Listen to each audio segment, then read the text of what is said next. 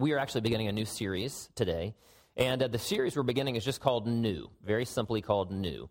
And the reason that we're calling this series New is because you look in the pages of Scripture, what you see over and over again, you see that there's a declaration of a new relationship with God, or another way of saying that would be a new covenant, a new way in which that relationship works, a new status that we have with God, a new way in which that relationship operates, right?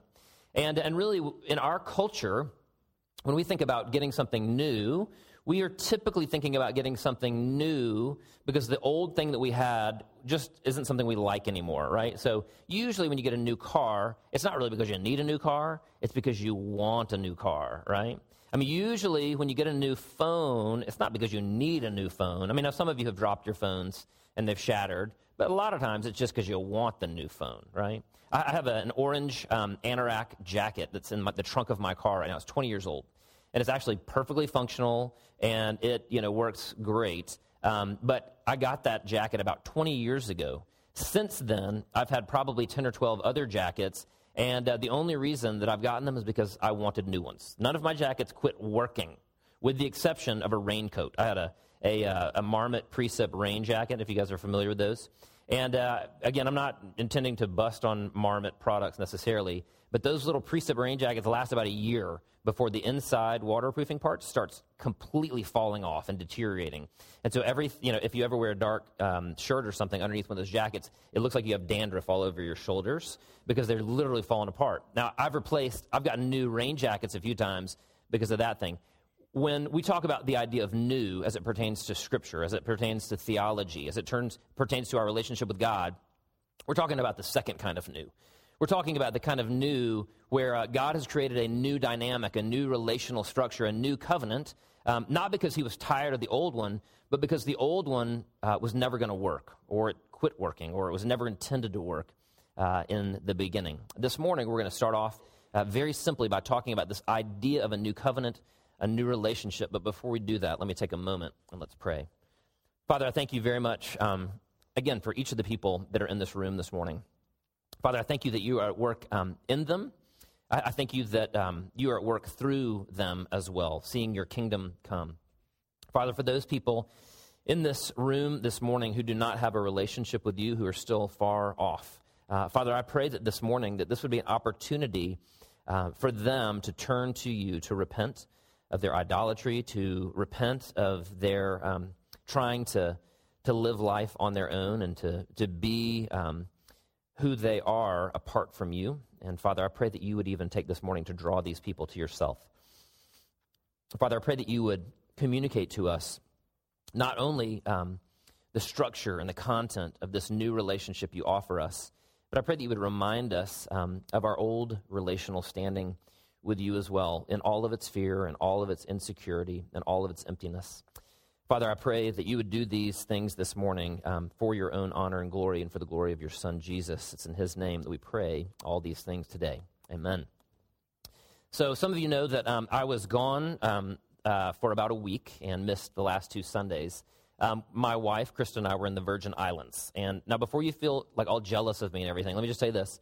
It was terrible. The weather was like low 80s, a breeze all the time. The water, like 50-foot visibility. We had to eat things like lobster and steak. It was terrible. Anyway, so don't, whatever. Anyway, it was just kidding. It was great. And I'm not going to publicly thank all the people that made that possible, but let me just say it was great. Now, up here on the screen, I've got a picture of Krista and I, and the picture, that's me, the short person. I guess that's not a big surprise to any of you who know me. Standing next to the 10-foot or 11-foot tall bronze statue of Blackbeard, right? There's Blackbeard.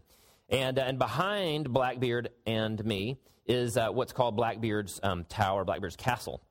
So while we were in the Virgin Islands on St. Thomas, we got a chance to go to Blackbeard's Castle and got to explore their dungeons beneath, and we got to go up in the top of the castle. Just absolutely really interesting, great history with all the pirates, sort of in the early 1700s.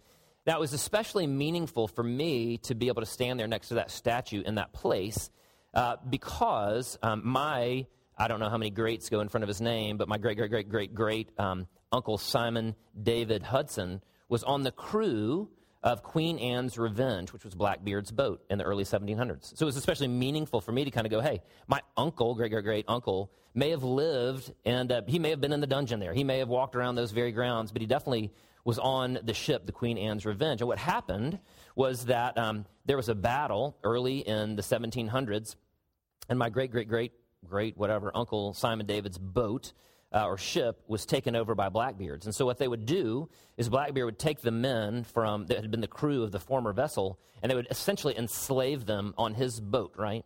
And so in my uncle's journal, which is now in a maritime museum down in Pensacola, Florida, my uncle actually chronicled much of his time on Queen Anne's Revenge in the presence of Blackbeard, right? And so some of the things that he had to say in his journal were just fascinating. One of the things that he said is that Blackbeard was an absolute and complete tyrant, right? And the way that he was a tyrant was he kept everybody scared of him and fearful all the time. He was an utter and complete perfectionist. And so if you made the slightest mistake, you would either get thrown into the brig at best, or the other things that he would do is there were numerous times where my uncle, wrote in his journal that people would be forced to walk off the plank. And walking off the plank wasn't a big deal so much because of sharks as much as it was that most of those, men that were on those boats didn't know how to swim, and so they would just drown. And then another piece that he wrote in his journals, he said a lot of times Blackbeard would maroon these men who had disobeyed or failed in some way on an island, and he'd give them a musket or a pistol, and then he'd give them a pint of rum, and he would basically say, it's up to you. You can do whatever you want. You can try to swim, in which case most of them would drown, or you can take your own life. But one of the things that my uncle, made it very clear is it was miserable living in the context of slavery with that tyrant Blackbeard. Now, in 1718, also what's recorded in my uncle's journal, is they were off the coast of South Carolina. And as they were off the coast of South Carolina, there was a British naval vessel which was captained by a man named Admiral Atticus Jones. And this big battle ensued, this fight followed, and Atticus Jones defeated Blackbeard and his ship.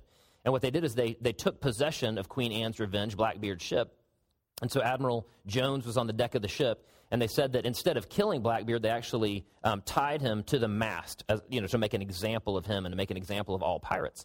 And one of the things that my uncle wrote in the boat is he said, this new admiral, Admiral Jones, was everything different and everything opposite of Blackbeard. He was kind. He treated the men fairly. He was equitable. He encouraged them. He was gracious. He was merciful. All of these things.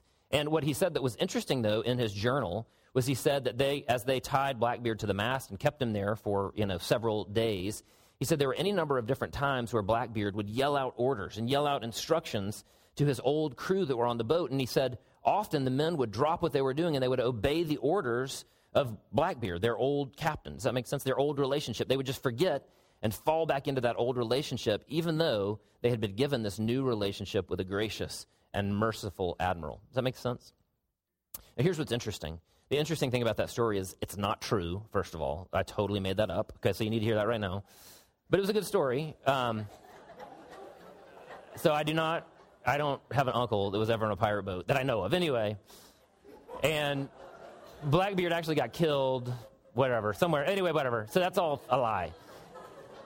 But the reason it's important is because part of what's being described in Scripture is that we had an old relationship with God.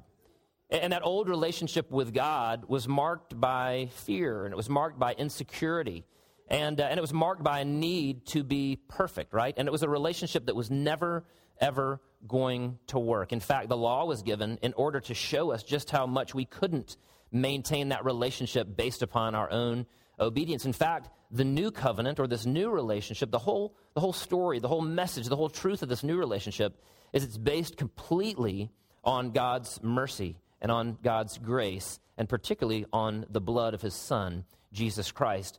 But our tendency as human beings, just like those men who were former crew members of Blackbeard, our tendency, believe it or not, is actually to go back to that old dynamic with God where we try to earn his affection, that old dynamic where we're fearful, that old dynamic where we're scared.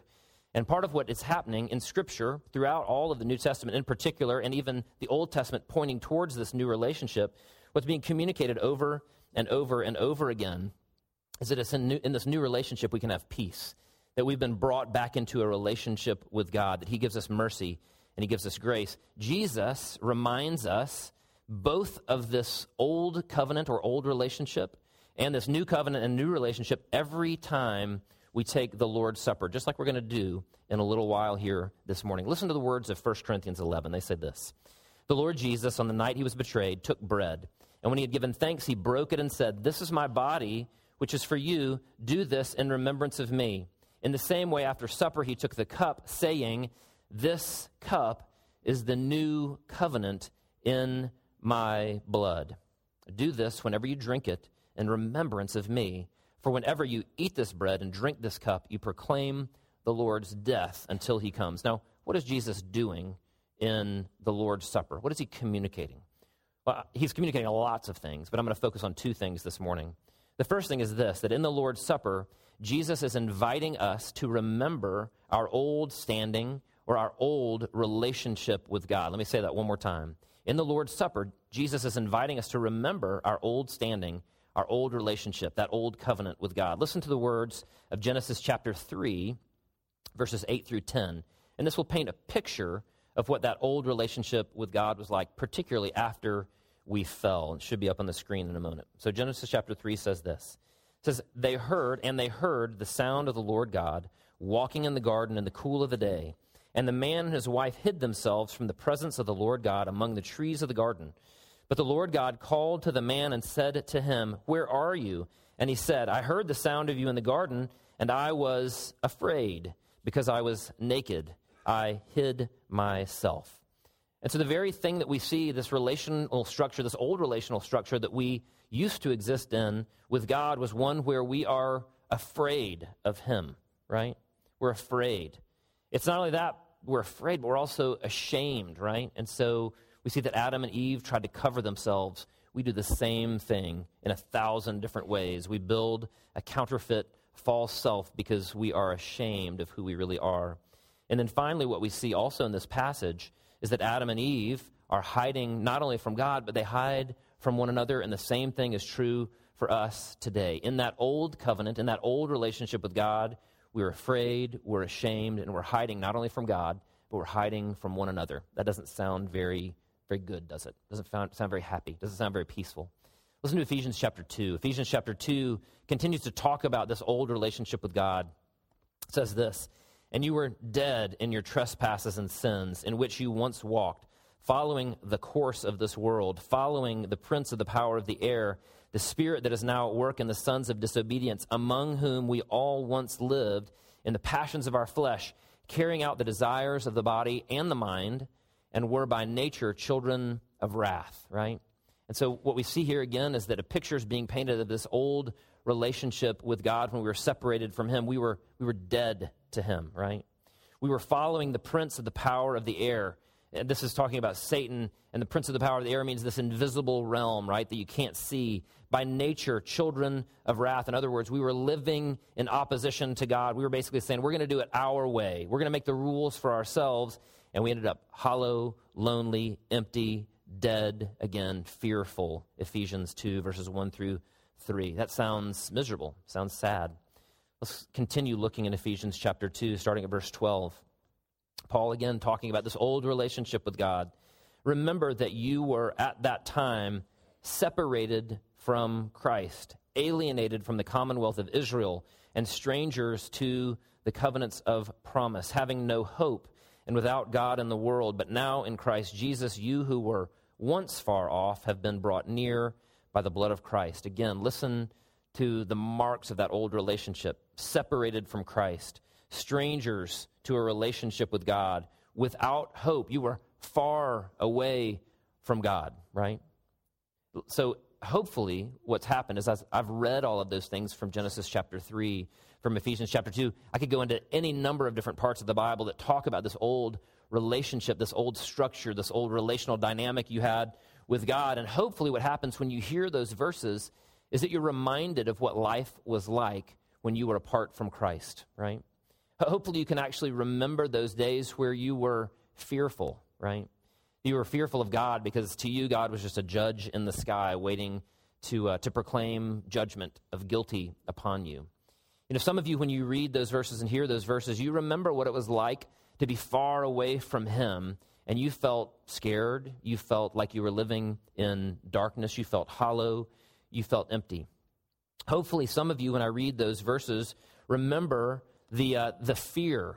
You remember the loneliness. Hopefully, some of you remember how exhausting it was to hide from God, how exhausting it was maybe to even try to maintain the demands of the law. And hopefully you hear the words and the descriptions of that old relational structure with God, that old relationship with him.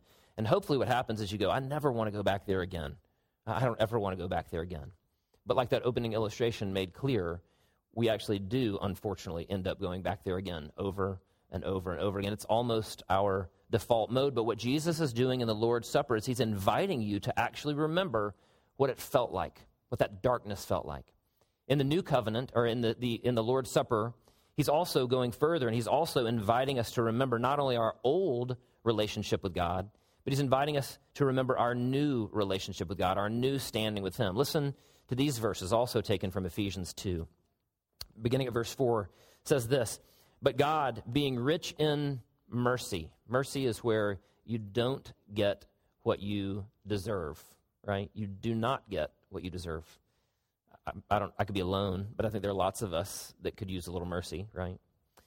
But God, being rich in mercy, because of the great love with which he loved us, even when we were dead in our trespasses and sins, before we got right, there's no getting right apart from Christ, made us alive together with Christ by grace, right? By grace you have been saved, and raised us up with him and seated us with him in the heavenly places in Christ Jesus, so that in the coming ages he might show the immeasurable riches of his grace in kindness towards us in Christ Jesus. Part of this idea of all of these things is that we're seated with Christ because his work is done, and we get to sit with him because our work is done as well, because all we have to do is trust in Christ as our Savior, and we're declared righteous, past, present, and future forevermore. Listen again to some of the concepts that were thrown out there in Ephesians 2 about this new relational structure. Mercy, we're not given what we deserve. Grace, we are given what we do not deserve, right? Righteousness, a declaration of not guilty. It says that he loved us, right? I mean, I can't begin to tell you how often I doubt that God loves me. I think that he's agreed with Jesus to forgive me, and he's like, well, I made that agreement with Jesus that if he died on the cross that I would forgive these people. But I very seldom believe that God loves me. But what Paul says he says, because of the great love with which he loved us. Some of you today need to hear that not only has God forgiven you, but that he loves you, right? Ephesians 2 goes on to say that we've been raised up with him and we've been seated with him. And then it ends by talking about the kindness of God towards us in Jesus. I mean, how many of you envision God as a kind God? And yet here, like a kind father or a kind mother, we see that God has expressed his kindness to you and to me through his Son. Let's keep looking at Ephesians 2, beginning at verse 13. But now in Christ Jesus, you who were once far off have been brought near by the blood of Christ, for he himself is our peace. We don't make peace with God. God makes peace with us through his Son, who has made us both one, and has broken down in his flesh the dividing wall of hostility. In other words, there's no more anger. God's not mad at you anymore. There's no hostility if you've trusted in Christ. By abolishing the law of the commandments expressed in ordinances, that he might create in himself one new man in the place of two, so making peace, and might reconcile us both to God in one body through the cross, thereby killing the hostility. And he came and he preached peace to you who are far off and peace to those who are near. For through him we both have access in one Spirit to the Father. So then, you who are no longer strangers and aliens, but you who are fellow citizens with the saints and members of the household of God, right? You see the big difference between that old relationship and this new relationship? In this new relationship, you've been brought near to God, right? He's not a God who is far, far away. Although he is transcendent, he at the same time is immanent in a very real and personal way. He's a God who offers us peace, right? If by nature we were objects of wrath, if apart from God, because of our sin, we were far, far away from him and we were in hostility to him, then all of a sudden now we have true peace with him. He's abolished the law, right? No longer do you have to keep the law perfectly in order to have that relationship with him. You could have never done it anyway, but Christ actually obeyed the law perfectly on your behalf. You're a new man. You're a new woman, right? That's part of this new relationship, is that God has made and is making you new. You've been reconciled to God. There's no more hostility between you and him. You now have access to God, right? You don't have to get your stuff right first before you pray to him. You are right simply because of Jesus, right? That's the new covenant. It's the new relationship. You've been adopted as daughters and sons of God, right? Just hear all of those words.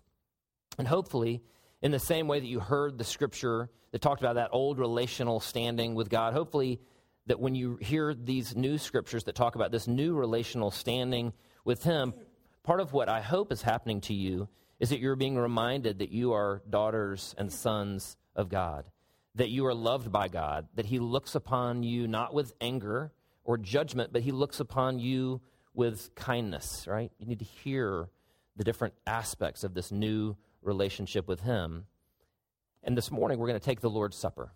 And in the Lord's Supper, Jesus is inviting you, he's inviting me, to remember not only that old relational standing with him, but he's inviting us to remember this new relational standing with him precisely because we forget, right? We forget. That old captain starts yelling out orders and we obey. That old captain starts telling us that God hates us and we believe him. That old captain starts screaming us that we have to be perfect and we forget that Jesus was already perfect in our place. We forget. In 1986, there was a man named Walter McMillian. I think we have a picture of him up on the screen in a minute. But Walter was convicted of murder in 1986 for a murder that was committed in Monroeville, Alabama. It was on a laundromat. And there was a young lady who was murdered there. And what was interesting is that Walter McMillian was convicted in a heartbeat. And what was interesting about particularly his conviction is that there were any number of different eyewitnesses that said, he was nowhere near that laundromat. He was at a church fish fry and cookout, and we can confirm it. All of us can. And yet he was convicted anyway on a couple other eyewitnesses who said, no, we're pretty sure that it was him in that laundromat. It just so happened that the people at the fish fry were African-American and the people that convicted him were Anglo. That's not to the point. The point is that he was on death row for 8 years, and all the while he was proclaiming his innocence. And he was trying to get off of death row. He had people that were fighting for him, but to no avail. And so while he was on death row, he saw any number of different people punished via capital punishment because of their crimes, right? Any number of different times. He almost was killed, and any number of different times there was someone or something that was filed that stayed his judgment. Well, at some point in time, there was a lawyer named Bryan Stevenson. And Bryan Stevenson in 1993 read up on this case, and he said, this is crazy, right? This is insane. There are twice as many witnesses that say that he was at this fish fry. This guy can't be guilty. And so in 1993, he actually took up this case again. Here's a quote from this man, Bryan Stevenson, this lawyer. He says this: it was a pretty clear situation where everyone just wanted to forget about this man, Walter, to let him get executed so everybody could just move on. There was a lot of passion, a lot of anger in the community about this young lady's death, and I think there was a great resistance to someone coming in and fighting for the condemned person who had been accused and convicted, right? Does that make sense? In other words, this lawyer said, this case is pretty clear. This guy's innocent, but he's about ready to be killed. And so Bryan Stevenson got involved in this case, and sure enough, Walter McMillian was exonerated. He was declared not guilty, right? And so he was released from death row. He was back into life again as a 46-year-old man. He began to live his life of freedom. But shortly after being released, he began to show the signs of early onset dementia. And as very early on in the latter part of his 40s, he got to the point where he had to be hospitalized because his dementia was so severe. And as I read about this article, there's an article about it in the New York Times. They talked about the doctors that they've interviewed have basically said you can have early onset dementia because of trauma. And so what these doctors, various doctors have said is we think the reason that Walter McMillian has this early onset dementia is because of all the fear and all of the trauma of being an innocent man who watched these people die and who thought he was going to die himself. And so what was interesting is Bryan Stevenson in this article talks about going to visit Walter McMillian. And when he would go visit him in the hospital, when he would go visit him at the home, every time it was the same thing. Walter would say, and I quote, he said, "You got to get me off death row.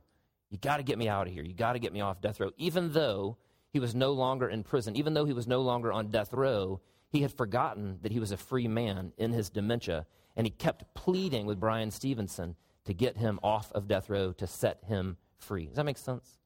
Now, the reason I mention this is because the reason that we offer the Lord's Supper, the reason that Jesus instituted the Lord's Supper is to invite you to remember not only your old relationship with God, but in particular to remember your new relationship with God, that you are clean, that you're innocent, that you've been declared righteous, that God's no longer angry with you. And the reason that we celebrate the Lord's Supper over and over and over again is because we forget over and over and over again. We all have spiritual dementia. Does that make sense?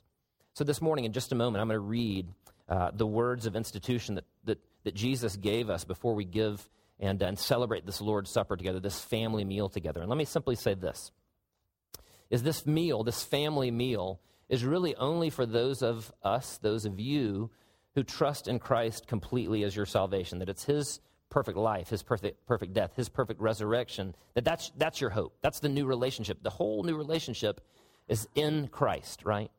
So for those of you who haven't come to that point yet this morning, I would simply ask you to sit back as the people of God celebrate this family meal together, whereby they declare not only their freedom from this old relationship with God, but their status in this new relationship with God as daughters and sons of God who have been forgiven by him.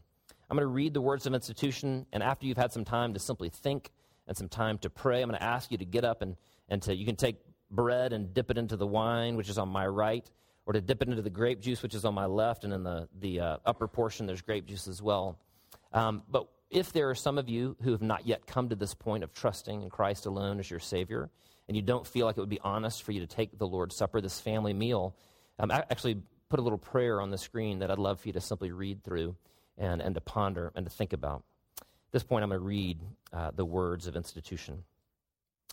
"For I received from the Lord what I also passed on to you.